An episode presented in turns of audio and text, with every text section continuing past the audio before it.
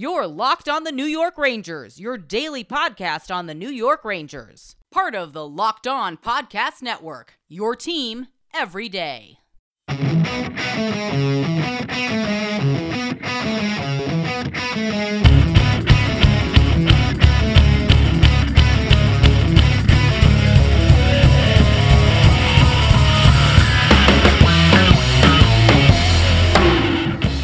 Welcome back, Blue Shirts fans, to episode number 604 of the Locked On New York Rangers podcast. I'm your host, John Chick. Just want to thank you guys for making Locked On New York Rangers your first listen every day. We are free and available on all platforms. That song you're hearing right now is, of course, Leave the Lights On from our good friends in Pacifier. You can check those guys out anywhere you get your music. And today, it's Wednesday or Thursday at the earliest when you're hearing this, and obviously the Rangers have tied their best of seven series with the Carolina Hurricanes, winning games three and four in Madison Square Garden. Series now tied at two games apiece, and game five will be back in Raleigh on Thursday night. So that's where the Rangers stand right now. It's obviously been a gutsy performance, getting back on Garden ice and winning two games that you pretty much needed to have. I mean, you pretty much had to win both of these games here. Can't be falling behind three to one in every single series. What we're going to do today is take a look at the Rangers and where they stand and spotlight a handful of players who I think need to step up a little bit for this New York Ranger team. And let me just preface this entire list by saying, and it's not even really a list per se, it's not a ranking or anything like that. Like I said, just a collection of players that I think have a little bit more to give for the New York Rangers. Nobody that I'm going to talk about here has been like a complete ghost or completely worthless or anything like that. They've all had their moments where they've contributed here and there, but just a handful of players, like I said, that I'm going to challenge to take their game to the next level, which is something that the Rangers really might need if they're going to pull out this series win. I realize a lot of us are feeling really, really good right now after these two wins in New York, as well. We should be. We should believe in this team. We should be confident in this team. But this series is a long, long way from being over. The Rangers are up against an outstanding Carolina Hurricanes team. The Canes still have home ice advantage for what's basically become a best of three here. And the Canes have yet to lose a game on their home ice this entire postseason. So we'll get to all that in just a second. There's also going to be a couple of just odds and ends at the end of the uh, episode here today. Just some quick thoughts about certain things that I think the Rangers need to do to ultimately prevail in this series. But like I said, we're going to dive right into the action here and spotlight a handful of players that the Rangers could stand to get a little bit more from. And I think the poster child of this category has to be Artemi Panarin. Now, Panarin, obviously, he's had his moments in this playoff run. He's gotten his points here and there. And of course, you know, you think about Artemi Panarin in this year's Stanley Cup playoffs. As far as the positive things that he's done, there's one play that undoubtedly stands out above the rest. His instant classic of a moment, game seven in overtime against the Pittsburgh Penguins. The Rangers are on the power play. Time is dwindling in said power play. Panarin skates toward the net, just lets it fly, and puts it into the net and sends the Rangers into the second round of the Stanley Cup playoffs. That is already an instant classic moment uh, as far as, you know, New York Ranger history when it comes to the playoffs. A game seven overtime winner. It does not get much bigger than that. He now joins uh, Stefan Matteau and Derek Stepan in that category. And Something else about that moment, like I said, it's already what I would call an instant classic. That's the term that, you know, I think most appropriately applies here. But that has a chance, that play has a chance to become absolutely iconic if the Rangers are somehow able to continue this run, continue their march through the Stanley Cup playoffs, and lift the Stanley Cup over their heads when it's all said and done. There is a long, long way to go as it pertains to the Rangers actually doing that. But again, that play has a moment to be just completely frozen in time, just an iconic moment, not just in Ranger history, but in NHL Stanley Cup playoff history as well. But as far as Panarin, you know, I think he's looked a little bit better in these last couple of games. He was actually held off the score sheet last night in game four, but there have been a couple different instances where, you know, Panarin carries the puck across the blue line, which in and of itself is not an easy thing to do against this Carolina Hurricanes team. But he'll do that thing where he's kind of moving up the left side, stick handling quite a bit, gets the defenders back on their heels, and oh God, what's he going to do? Is he going to shoot? Is he going to pass? You can tell there's, there's a little bit of trepidation on the part of the Carolina defenders when Panarin is doing this, and that's a good sign that Panarin is getting close to, you know, finding his A game. And again, I still think it's possible that he might be playing through something throughout these playoffs. It's the only explanation I could come up with when he was, you know, kind of disappearing for certain chunks of the series against the Penguins. I think Panarin is starting to get there, starting to find his game a little bit, and something that really helps. You know, we always talk about how Panarin elevates the game of those around him, specifically Ryan Strome, but also a couple of other guys that have played with Panarin on the Rangers over these past couple of seasons.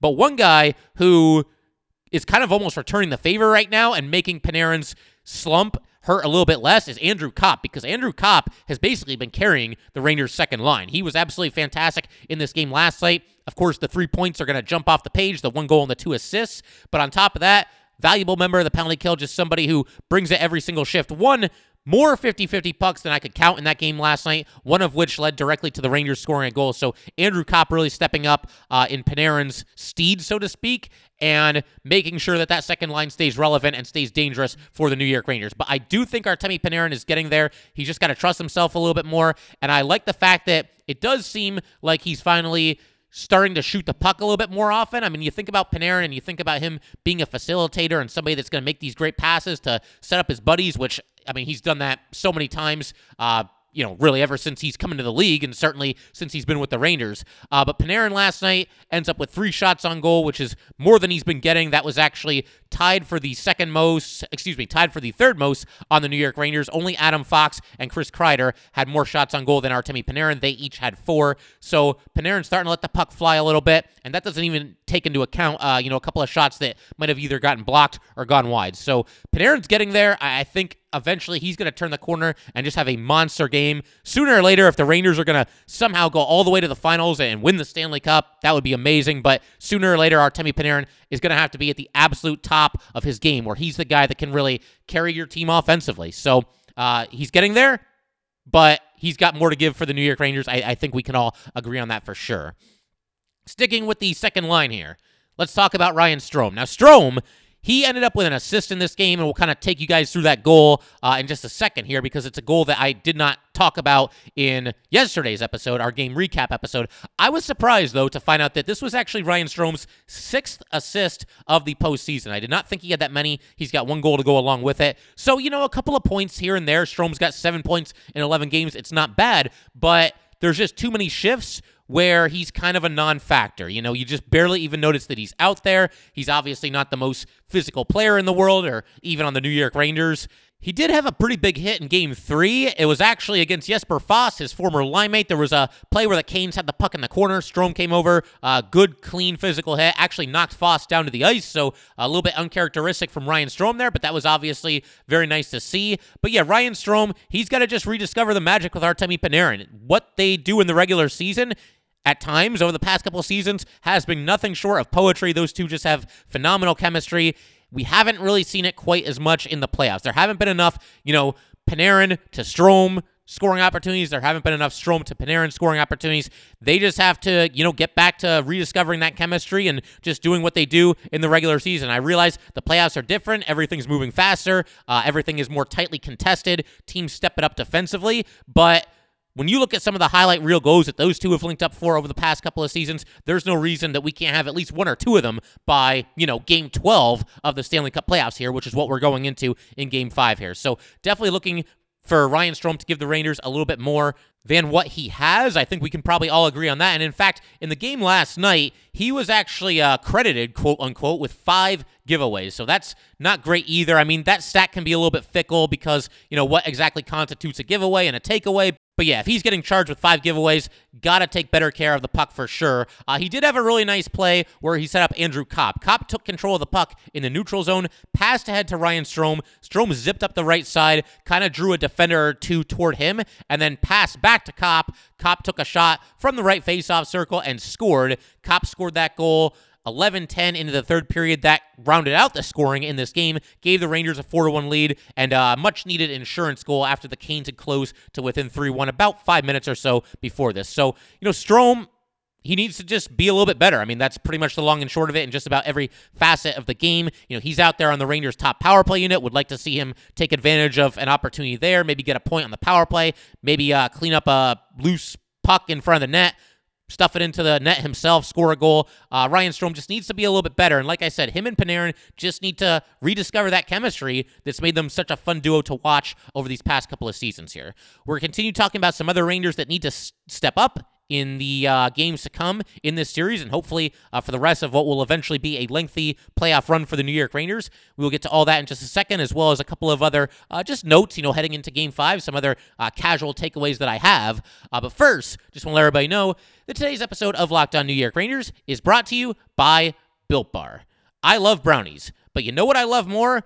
Brownie batter. And you're in luck if you love brownie batter because Built has a new creation, and this one is better than ever the Brownie Batter Puff. You heard me right. This puff takes protein bars to a whole new level, and they're available right now on built.com. Have you tried the Built Puffs yet?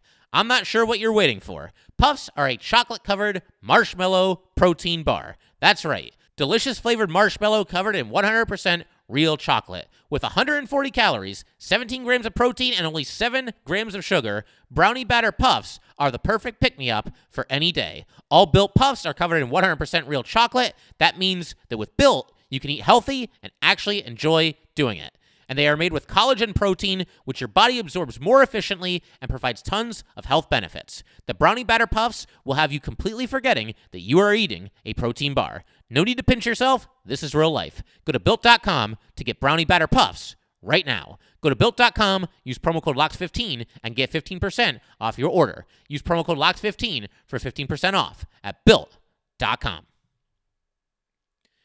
All right, just want to thank you guys for making Locked On New York Rangers your first listen every day. For your next listen, check out the Locked On Now podcast, nightly recaps of every NHL game with analysis from our local experts. It is free and available wherever you get your podcasts. All right, we're going to go through two more players on the New York Rangers who I think uh, have a chance to give the Rangers even more than they've currently gotten from them and a chance to uh, kind of take their game to a next level and uh, really make an impact on this series. And the first of those two is going to be Alexi Lafreniere. Now, hold on a second because I know some of you are going to hear this and think like Lafreniere. Why would it be Lafreniere? You know, he's been one of the Rangers' best and most consistent forwards, really one of the Rangers' best and most consistent players. And I totally 100% agree with you if that's how you feel about this. Uh, but I do think Lafreniere, he's got a whole extra level that he can get to. We have seen him play uh, some of his best and most consistent hockey during this Stanley Cup playoff run for the New York Rangers. He's very noticeable in just about every game. And I actually kind of thought about kind of doing like a three for one here and just making it Lafreniere and Kakko and Filipino. But when you look at the three of them right now, and all three of them have played well, we've talked about the success that the kid line has had thus far in the postseason. But when you look at the three of them, I think Lafreniere is the one who is just right there. I mean, he's right there on the doorstep of true greatness in this league. He's somebody who is slowly but surely kind of establishing himself as a player that you don't really like to go up against. We've seen a couple instances in this series. In fact, one was in game three and one was in game four, where you know the Canes took a run at Chytil, and Lafreniere immediately stepped in there and uh, began mixing it up with the player that you know went after Chytil, delivered the hit, whatever it might have been. Game three, it was either Smith or Skjei. I know it was one of the former New York Ranger defensemen, and I know it wasn't DeAngelo. I think it was Smith put a hit on Filip Chytil in the neutral zone. Alexi Lafreniere immediately stepped in there, started mixing it up with Brendan Smith. And then in game four, there was a similar situation where you know the Canes knocked Filip Chytil into the uh, not not directly into the bench area, but kind of had him hanging over uh, the edge of the Canes bench there.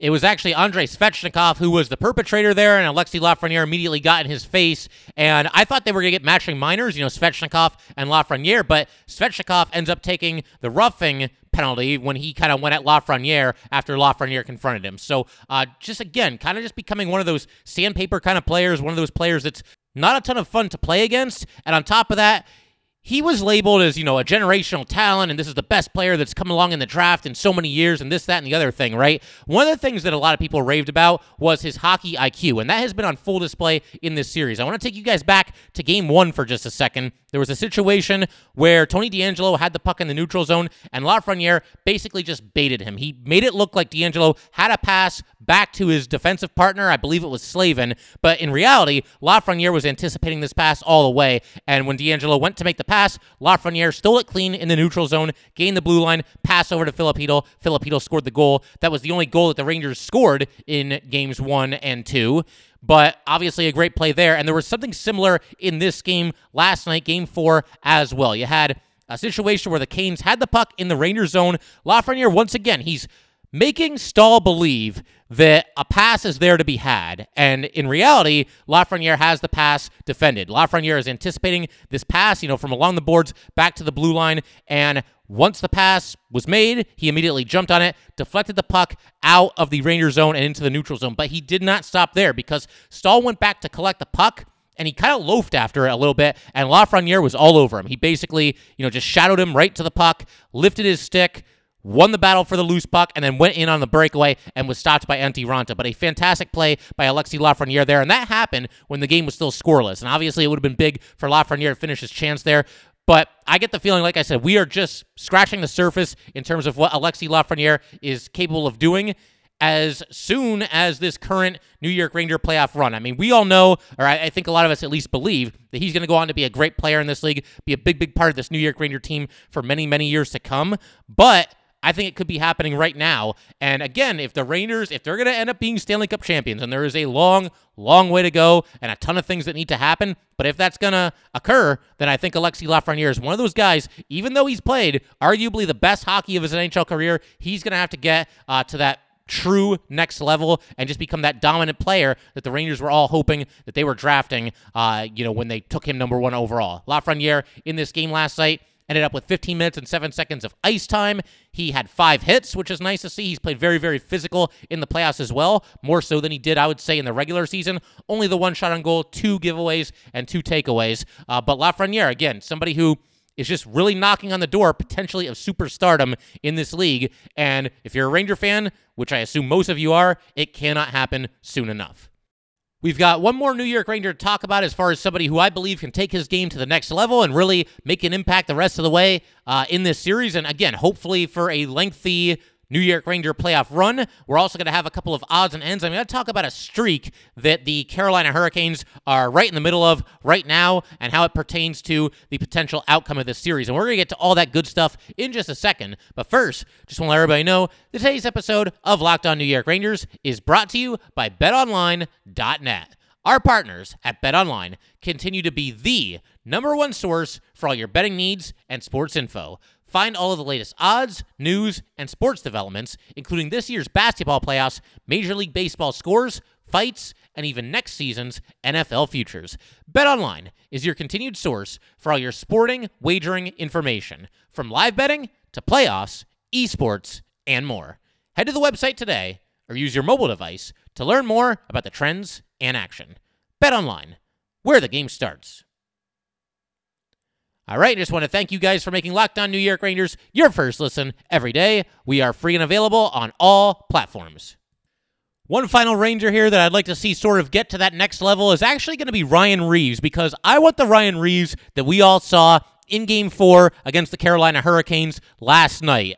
I'm not saying that you necessarily go out there and look for trouble, but I want Ryan Reaves to be out there and be assertive and be noticeable. One thing that Ryan Reaves should be when he's on the ice is noticeable. This guy is known for just dishing out punishing hits, racking up a ton of hits. He's you know, at or near, however many years you want to go back, if you want to go back like five years, he's at or near the top of the NHL in terms of most hits in that time. He had five hits last night at 11 minutes and 56 seconds of ice time, and that's another thing. He's at or near the top of all these, you know, hit lists in terms of uh, most hits this season or most hits in the past three years combined or the last five years combined, and he's at or near the top of all these lists in spite of the fact that he doesn't really play that much. So when he gets on the ice, the dude's an absolute wrecking ball and a menace and somebody that just brings that sense of impending doom if you're a member of the opposition. And I think you can ask Tony DeAngelo and Max Domi about that for sure. Obviously, both those players were acting up at the end of game three. You had that altercation between Reaves and DeAngelo in the first period of this game after an offside. They came together.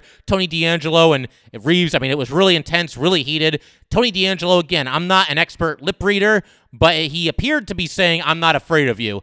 Well, okay, Tony, then how about you drop the gloves? I, I don't see that happening. But uh, yeah, I mean, Reaves obviously getting inside Tony DeAngelo's head a little bit there, which is not a difficult thing to do. And DeAngelo thus far has had a pretty quiet series, as have a lot of the biggest offensive threats for the Carolina Hurricanes. But then later in the game, you know, at the very end, you had Reaves on the ice, Max Domi on the ice.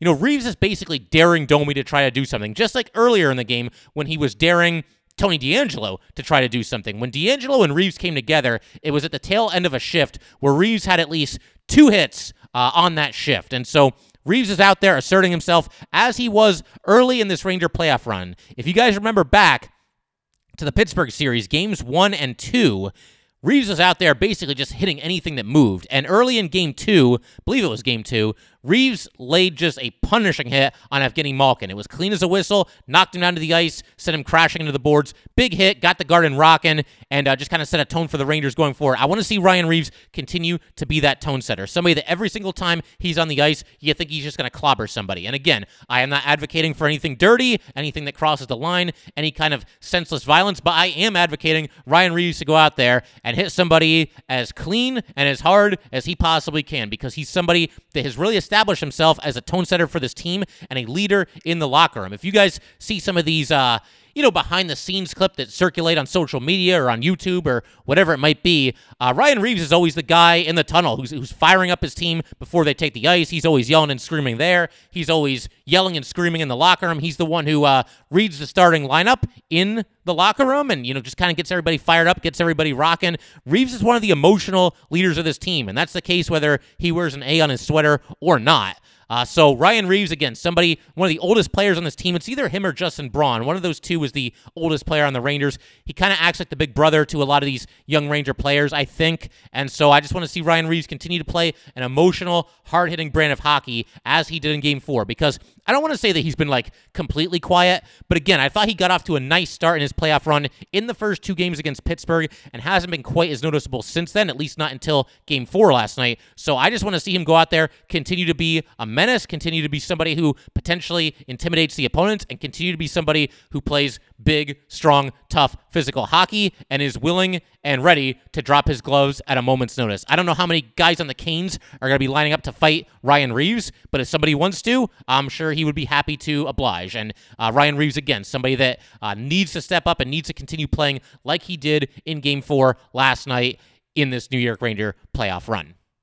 And then finally, just a couple of bullet point items to close out today's episode. The Rangers continue to get just absolutely destroyed on the faceoff circle. The Canes in this game last night won 65% of their faceoff attempts. And this is the one area where the Rangers are just going to have to win this series in spite of themselves because, you know, every other pretty much every other aspect of hockey, you know, you can correct certain things. With the faceoffs, I just don't see a scenario where suddenly the Rangers are going to like win two thirds of the faceoffs in game five after losing two thirds of the faceoffs in game four. This was to be expected. The Canes just have better faceoff guys than the Rangers do. But it's interesting seeing, you know, how the Rangers distribute their faceoffs. You had Andrew Copp. You know, he ended up taking a good chunk of faceoffs for the Rangers in this game. He shares a line with Ryan Strome, and Copp is the better faceoff guy. And Copp was the one Ranger that won more than half of his draws. He won 56% of them. Something else that was interesting that happened is the Rangers took an icing in this game, and Filip Chytil and Tyler Motte were out there together. And I believe the third Ranger was Alexi Lafreniere. But obviously, an icing means that the faceoff will happen in your zone. And what the Rangers did, Filip Chytil is not good on faceoffs. I think we can probably all agree on that for now. I mean, there was a game not too long ago where he actually won more than half of his draws in the uh, postseason run here. But for the most part, Filip Chytil, not a good faceoff guy. So the Rangers, they didn't even have Chytil line up to take the faceoff when the draw was forthcoming in the Rangers zone. They just put Motte there. And Motte's not a center. He's not really a faceoff guy. He ended up losing this particular faceoff. But I do think it's pretty telling that you know, the Rangers in this situation – Rather than have Chytil take a defensive zone draw, they just said, what the hey, let's just put one of the wingers out there instead. And Motte lost the draw. But uh, interesting strategy there by the Rangers for sure. Again, it's just a situation where you hope that they can win some of the clutch faceoffs. If I'm Filip Chytil, for example, that's something that I'm definitely going to work on before next season. You want to hope that the Rangers won't lose by such a lopsided margin. Again, the Canes winning 65% of the draws in this game. Uh, hopefully, the Rangers can at least make it a little bit more competitive in game five. But again, that's the one area of this series and really of hockey where there's no magic wand here. You just have to do the best that you can. And again, try to be a little bit more competitive. And if you lose the faceoffs, at least don't lose them clean.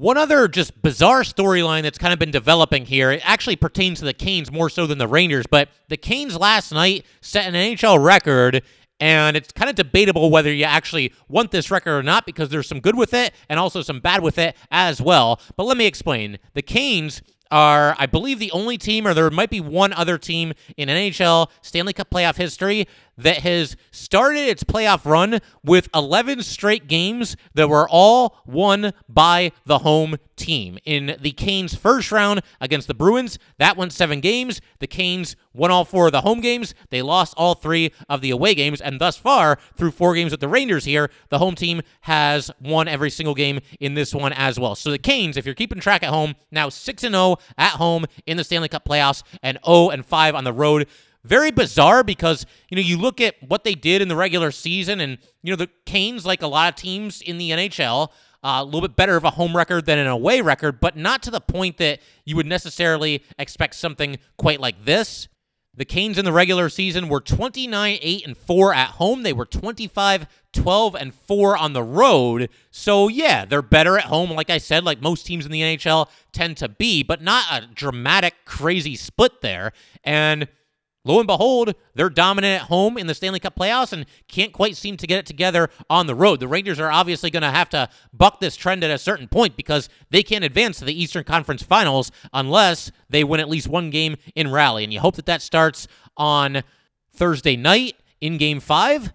We'll see how it goes. Obviously, I think the Rangers are playing great hockey right now, and they've got a great shot at it. If they continue to play hockey as they did in game four, then it shouldn't really matter if the game is in Madison Square Garden, if it's in Raleigh, if it's on the moon. They should be able to beat anybody that they're playing no matter where the game is being played, who has the home ice advantage. Because the Rangers, like I said, were absolutely fantastic in game four, their most complete win of the Stanley Cup playoffs.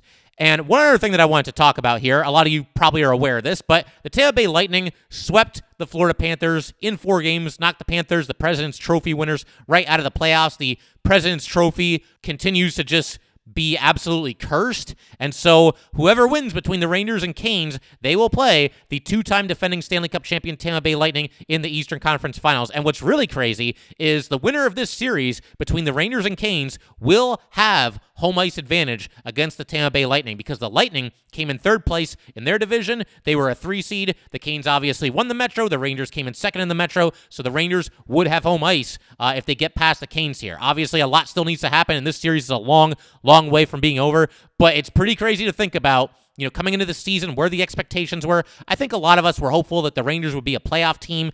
Maybe a couple of analysts had them in the playoffs, but I think a lot of people were skeptical, and a lot of people still are skeptical about just how good this New York Ranger team is. But the Rangers are now in a position, they are two wins away from hosting the Eastern Conference Finals. Yeah, it's an exciting time to be a New York Ranger fan, that is for sure. Uh, but that will pretty much do it for today, guys. Definitely looking forward to game five. Cannot wait to get back here and talk about it. But in the meantime, if you'd like to get in touch with this podcast, please send an email to lockedonnyrangers at gmail.com. Once again, that is lockedonnyrangers at gmail.com. And definitely give us a follow on Twitter as well at LO underscore NY underscore Rangers. Once again, that is at LO underscore NY underscore Rangers.